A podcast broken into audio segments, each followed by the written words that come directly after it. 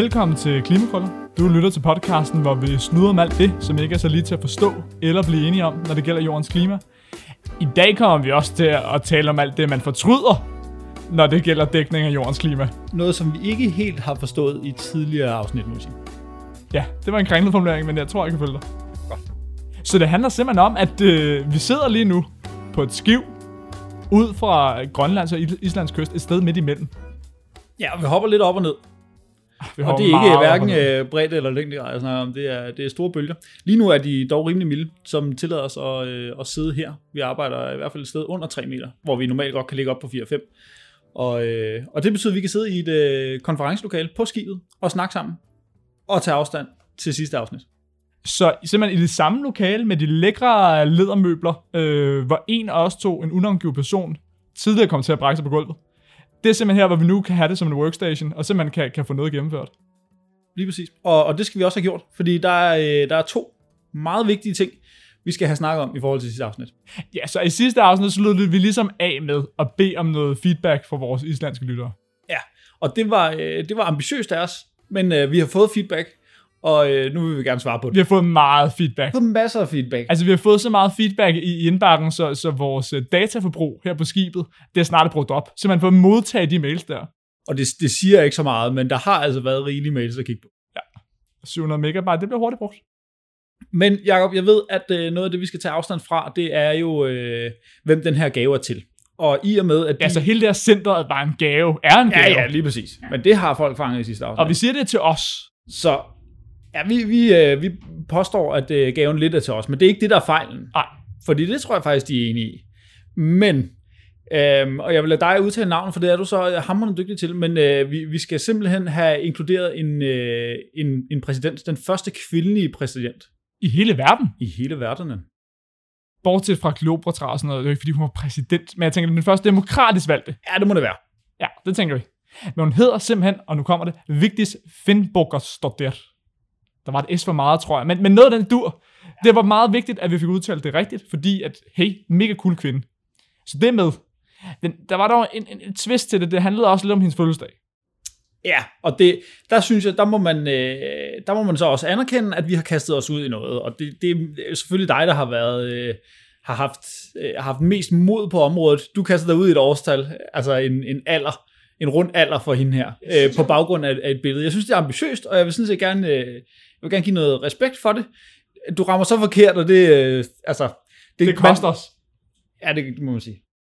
Jeg har faktisk aldrig nogensinde haft så høj en pris for at gætte forkert på et alder på et billede. Nej, nu forstår man, hvorfor folk ikke gør det. Ja, det er rigtigt, det er rigtigt. Men det jeg simpelthen gættede på, det var, at jeg så på billedet, tænkte, jeg ved, hun fylder rundt, jeg ved, det ikke er 80, hun må være 70, så var hun simpelthen blevet 90. Altså fuldstændig imponerende af hende jo. Altså lige så skidt der af mig, lige så flot er det af hende.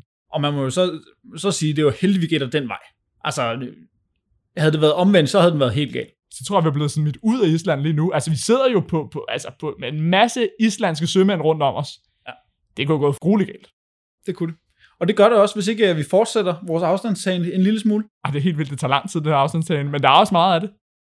Det er vigtigt. Det er mega vigtigt, fordi det, det handler om det handler om respekt, fordi det næste, det var netop, at vi, at vi sagde, at det her var en gave fra, fra Carlsbergfondet.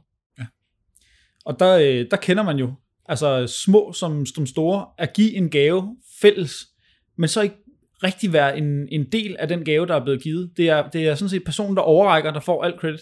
Og det er også lidt det, der er sket her. Carlsbergfondet har fået, øh, har fået alt credit, men i virkeligheden, så er der, øh, så er der flere om gaven. Ja, så selvom Carlsbergfondet dem der givet flest penge, jamen så har den islandske stat og det islandske forskningsinstitut RANIS, de har også skudt en masse penge i det. Altså helt færre kæmpe mange penge. Og det lyder, det lyder øh, kæmpe flot, når man siger, hvor mange penge, fordi de arbejder i islandske kroner, skal man tænke på.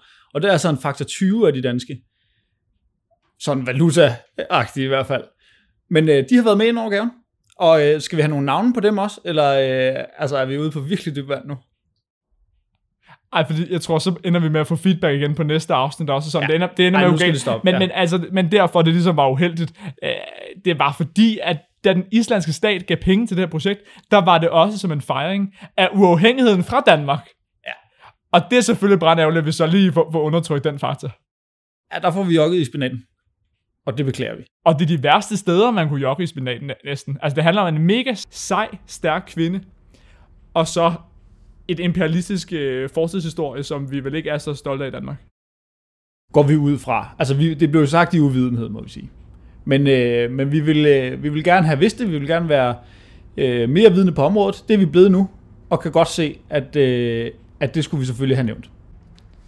Og som Rasmus og jeg sagde i allerførste afsnit, det er os, os, os, der står til ansvar for alt, hvad der bliver sagt i den her podcast. Jeg frygter dog lidt, at programmets første dementi her har skadet vores lyttetal. Jeg tror ikke, folk har forladt podcasten.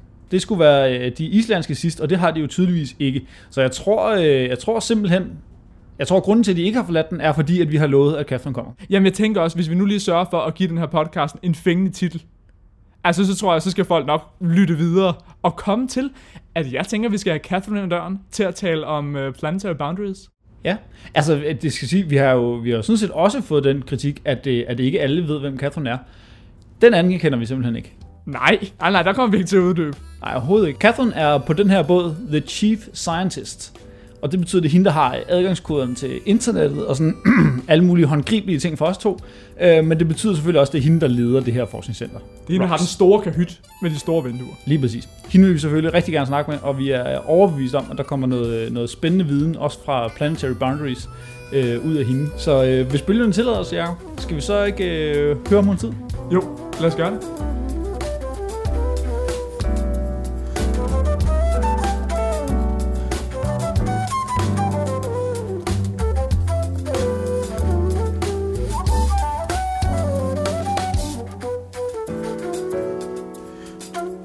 Ja, og Catherine, vi skal lige sidde lidt tæt på mikrofonerne, fordi sømændene de begyndte at se amerikanske actionfilm, så øh, der er lige, vi må hellere komme helt op i dem, Ja. mikrofonerne her. Det prøvede jeg at huske. Det er godt, det er godt. Og øh, ja, altså, der er sket lidt her i, her i pausen, fordi at øh, Hjalte, han er, han er lige blevet sygemeldt i mellemtiden. Jeg tænker, det var godt nok, at han lige var med, øh, med til introen, fordi hvis han ikke havde været med til at sige undskyldning, så havde det næsten virket som sådan en Nasser Cartersk sygemelding, han var ude i nu. Ja. Men, øh, Men altså, han jeg kan helt sige, at han er ikke den eneste, der har lagt sig i det her. Det er altså, de der islændinge, de er altså nogle hårde, hårde folk. De, er, altså, han mener, de mener, det er altid godt vejr i juni, så det her er godt vejr. Bare så du ved det. Åh oh, nej. Altså jeg vil indrømme, før du kom ind her i studiet, der lagde mig altså lige, lige ned på gulvet. og Jamen, jeg, tog- jeg så godt, jeg kom ind, og jeg kunne ikke finde dig. Jeg tænkte bare, han nu? Altså, kan han ikke mere, den unge mand? Men så kravlede du op på gulvet, og så gik det der. Jeg tænker, at det her det bliver enten dit livs letteste eller sværeste interview, alt efter, når, når man simpelthen har en, en søsyg interviewperson. Ja, ja, ja, ja men det, det Ja, skal du er nok gå. søstærk, du klarer den altid. Ja, og det koøje, vi har herinde til højre, altså det, ene øjeblik, så er der fuld solskin, og så går der lige to sekunder, og så bliver det bare rent øh, lyseblåt vand, man ser. Ja, det er gråt og kedeligt vand. Det er ikke, altså, det, er ikke det der klar. Er det ikke middelhavsvand? Nej, der fik jeg til at lyde for lækkert faktisk. Nej, om nej, det er også nej, nej. Men til gengæld er der valer i. Og du lå på, i dørken der, altså i går, da der var valer. Og i, går, og i morges var der, var der, var der killer whales, så... Nå, men spækhorn, dem så jeg. Dem Nå, så, der, ja, ja, ja. okay, okay, men okay, kun- men i går var det en finval. Finvalen, det er den næst største val, der er efter blåvalen. Den kommer 75 meter op langs båden. Jeg ligger søsyg nede i kahytten. Ja, ja. Jeg, ikke tænk, lort. jeg tænkte godt på dig. Vi, vi tog også vores eneste fuldendt kern, mens du lå dernede, og alle folk jublede på dækket, men hvor var vores kameramænd? De var altså ud ved lyset. Det, det, det er godt, at Hjalte han er god til noget 3D-redigering. Vi får lige redigeret ind, at de andre optagelser også har fulde kerner. Det kan vi sagtens. No problem. Det er godt, det er Ja. ja. godt. Men øh, næste uge, der skal vi to sludre om din øh, helt store øh, kærlighed, som er fytoplankton. Men i dag, der har, der har vi lovet lytterne, at det skal handle om de planetære grænser. Og jeg tænkte, om du ikke bare sådan helt kort vil... Altså, du har jo beskæftiget dig med planetary boundaries de sidste 10-15 år. Jeg har beskæftiget mig med Planetary Boundaries, så længe man har snakket om dem, fordi jeg var inde i den gruppe, der, der egentlig, egentlig har født den ja, ramme eller framework, eller hvad vi nu skal kalde det. Og det er en, ideen er egentlig ret enkelt. Altså vi mennesker, jeg tror, at jeg gætter på, at vores øh, forfædre, da de, da de holdt op med at løbe efter deres mad og skiftede den der nomadiske liv ud med en, en fast adresse, at de lå deres affald falde lige der, hvor det var produceret. De tog lige præcis det fra naturen, som de synes de havde behov for, om det var, om det var vildt eller træer for et brand, eller hvad det nu var. Og så opdagede de, hey, det går altså ikke. Vi bliver nødt til at forvalte vores forhold til, til vores lokale ressourcer, fordi altså, ellers løber vi tør for dem, og altså, det, det, det er noget skidt for os selv, så, så det er ikke for, for ressourcernes skyld, at vi er nødt til at forvalte dem, det er for vores egen. Og da vi bliver flere, så kunne man da godt sige, jamen øh, det er ikke godt nok at kun kigge lokalt, fordi hvis vi gerne vil have ren luft og vand i Danmark, så kan vi ikke lade svenskerne og tyskerne og polakker smide alt deres affald i havet og i atmosfæren. Og det, som klimaet og biodiversitetskrisen egentlig fortæller os nu, er, det, det er ikke godt nok bare at tænke regionalt heller. Altså, vi bliver nødt til at tænke globalt. Vi bliver nødt til at forvalte vores forhold til globale ressourcer. Og for at kunne gøre det, så skal man vide, hvor meget har vi til dealing blandt det, der snart er 9-10 milliarder mennesker. Og der har I så ligesom opsat ni forskellige hvad man kan kalde ressourcer i virkeligheden. Altså man kan sige, at de der øh, politikere, de tager til Paris, de siger, okay, maksimum for, for menneskeskabt klimaforandringer, det er altså 2 grader varmere end den præindustrielle. Så kan man sige, så har man en grænse. Så kan man godt gå tilbage til sit skrivebord, og man kan regne ud, hvor stor er den ressource, hvor meget er det blevet brugt, og vi kan komme frem til, altså, at over halvdelen er brugt, og hele den politiske diskussion handler om, hvem skal få rettighed til den sidste halvdel. Så der er vi måske godt kørende, men den menneskelige påvirkning af jorden er meget mere end klima.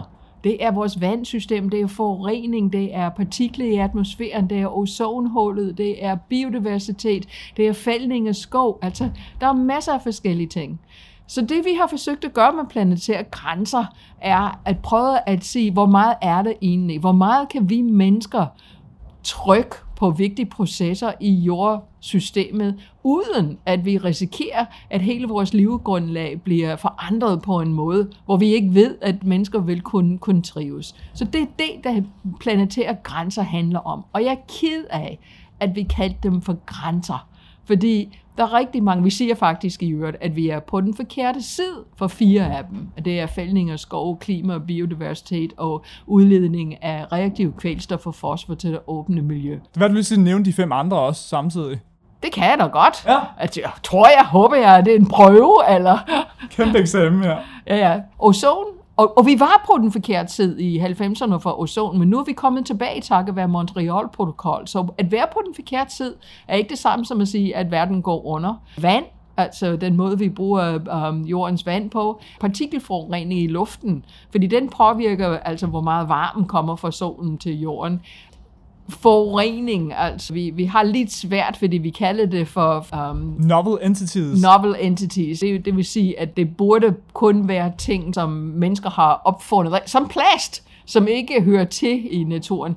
Men vi har det lille problem, at nogle gange putter vi nogle andre. Jeg tror i vores næste paper, vi vil være mere ren, så novel entities virkelig er de ting, som mennesker har opfundet og sluppet løst i verden. Så de ni planter af grænser, det er i virkeligheden ni emner, som man plejer at høre om hver for sig i medierne og i forskningsverdenen, men I har ligesom sat dem sammen til et samlet framework, og prøve at sætte nogle grænser på, hvor langt kan vi gå ud de forskellige steder, før det går galt. Lige præcis, men det er selvfølgelig øh, igen det her, uh, det er vores newtonske, øh, altså reduktionistisk, altså så er det det, og så er det det, og så er det det. Men i virkeligheden er det selvfølgelig den måde, at de forskellige ting påvirker hinanden. Så når dagen er om, har vi sagt, at de to vigtigste i det her, det er altså klima og biodiversitet. Og, og det er fordi, det der gør den her planet unikke, er, at der er liv. Så altså alle planeter har, har varme fra solen, som er, er jo klima, altså det er energibalancen på planeten. Alle planeter har elementer, der er til års for The Big Bang, men altså de fleste steder er de elementer meget inert, altså de reagerer ikke ret gerne med hinanden. På jorden er det helt anderledes, fordi vi har livet. Og livet inde i transporteret og omdanner de her elementer til noget andet. Og hver gang det kan få nok energi ud til at understøtte en organisme, så gør man det. Men det var virkelig også alt det, Minik han fortalte om i vores anden podcast. Ja, ja, ja, ja, men altså, selvom jeg er havbiolog, og Minik er, er geolog, så, så er vi fuldstændig, vi kommer, altså, vi går helt vejen rundt, og vi mødes i midten. Jeg har mange år været ked af, at jeg, vi ikke var i samme, samme afdeling. Nu er vi endelig langt om længe i samme institut, men altså, vi har mange fælles interesser, selvom han kommer til det via, via sten, og jeg kommer det, til det via vand. Men jeg tænker, hvis alle de ni grænser, netop som du siger, de, man kan ikke bare se dem isoleret hver især, de hænger sammen. Men hvordan i alverden sætter man så værdier på for dem? Jeg tænker, det må da være helt absurd komplekst. Jeg tænker, det må næsten være ligesom med vejrsystemet, at når du prøver som meteorolog at regne ud, hvordan bliver vejret i morgen, jamen så kan du sige, okay, med så og så meget sandsynlighed bliver det nok, eller det her. Men det er jo et kaotisk system. Det er jo ikke til at regne ud. Der har du fuldkommen ret i, Jacob, men altså, nu som vært har du bedt mig om at komme med alle ni, og jeg har ikke fået lov til at komme med dem endnu. Så de sidste to, det er altså forsyring af havet, altså at vi gør havet surt ved at putte CO2 i atmosfæren, så kommer der ind i opløsning i havet. Det er det præcis den samme grund til, at når mange har været til tandlæge, så har de fået at vide, at de har syreskader på tænder. Jamen det er fordi, du drikker for meget læskedrik med koldioxid i, altså den, den er kulsyre, og så opløser det emaljen i tænderne, og det er præcis det samme sker i havet, og så var ozonhullet den. Godt, så har vi fået alle ni på plads, og de to kerne, det var altså biodiversitet og klima, og det er lige vigtigt, vil jeg sige, faktisk er jeg mere bekymret for biodiversitet, end jeg er for klima, fordi hvis vi spiller vores kort rigtigt, og vi får styr på vores udledning, det er jo taget tusindvis af år, men altså, så vil jordens energibalance gå tilbage til normal. Det vil sige, at du ikke vil kunne se et menneskeligt aftryk på det.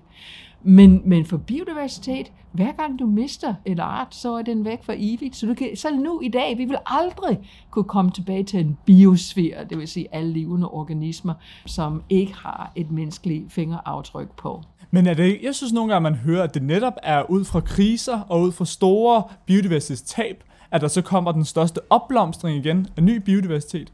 Jo, skal vi være glade for, at for 63 millioner år siden en, en meteor ramte jorden, så hovedparten af livet altså, gik under herunder dinosaurer, og det gav også en chance. Det kan man da godt se, men altså, den er... Så din pointe er, at det er sådan set ikke livet for livets skyld, men det er livet for vores skyld på en Og eller vi anden går måde. rundt og siger, at nu skal vi redde planeten. Jeg kan hilse sige, at planeten har det fint, og den skal altså nok. Det har ikke behov for redning. Hvis nogen har behov for redning, så er det os. Det er præcis som med vores forfædre, der fandt ud af, at de var nødt til at forvalte deres ressourcer lokalt for deres egen skyld. Vi bliver nødt til at forvalte vores forhold til planeten for vores egen skyld. Men du spurgte, hvordan kan man altså... Jeg stiller så mange spørgsmål. Ja, ja, men du venter ikke på svar. Altså, Du siger så meget spændende, så tænker man jo noget nyt. Ja, men, men altså, den måde, at vi gør det på, der er faktisk noget, der er lidt normativ i planetary boundaries, eller planetære grænser. Og det er, at vi siger, okay, mennesker har været på den her jord i vores nuværende biologiske form i 200-250.000 år, noget af den stil. Der er absolut ingen grund til, at vi biologisk set ikke kunne lave moderne altså avanceret civilisation, som vi kender i dag. Lang, lang, lang, lang, der. langt tidligere, end, end vi gjorde. Men alt det, vi forbinder med moderne mennesker, den er opfundet i de sidste 12.000 år, som er en periode, vi kalder den holocene, hvor klima har været relativt stabil og relativt varm. Så vi ved med sikkerhed, at vi kan trives i det her de forhold, som, som jorden har lige nu. Vi ved ikke med sikkerhed, at vi kan trives under andre forhold. Derfor vil det være uhyrt dumt af os at gøre noget, bevidst gøre noget, som vi ved kan trykke jorden til et andet tilstand.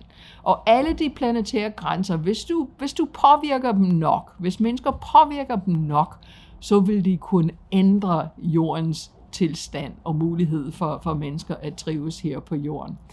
Hvordan sætter vi en grænse? Jamen det er faktisk for dem de nye ting, som for eksempel novel substances eller forurening med ting, som er helt nye til jorden, det er umuligt. Det har vi ikke kunnet, fordi der er ikke nogen historik. Man kan ikke gå tilbage og se, hvordan har jorden opført sig i perioder, hvor forhold var anderledes, og hvordan så vandcykles ud, eller hvordan.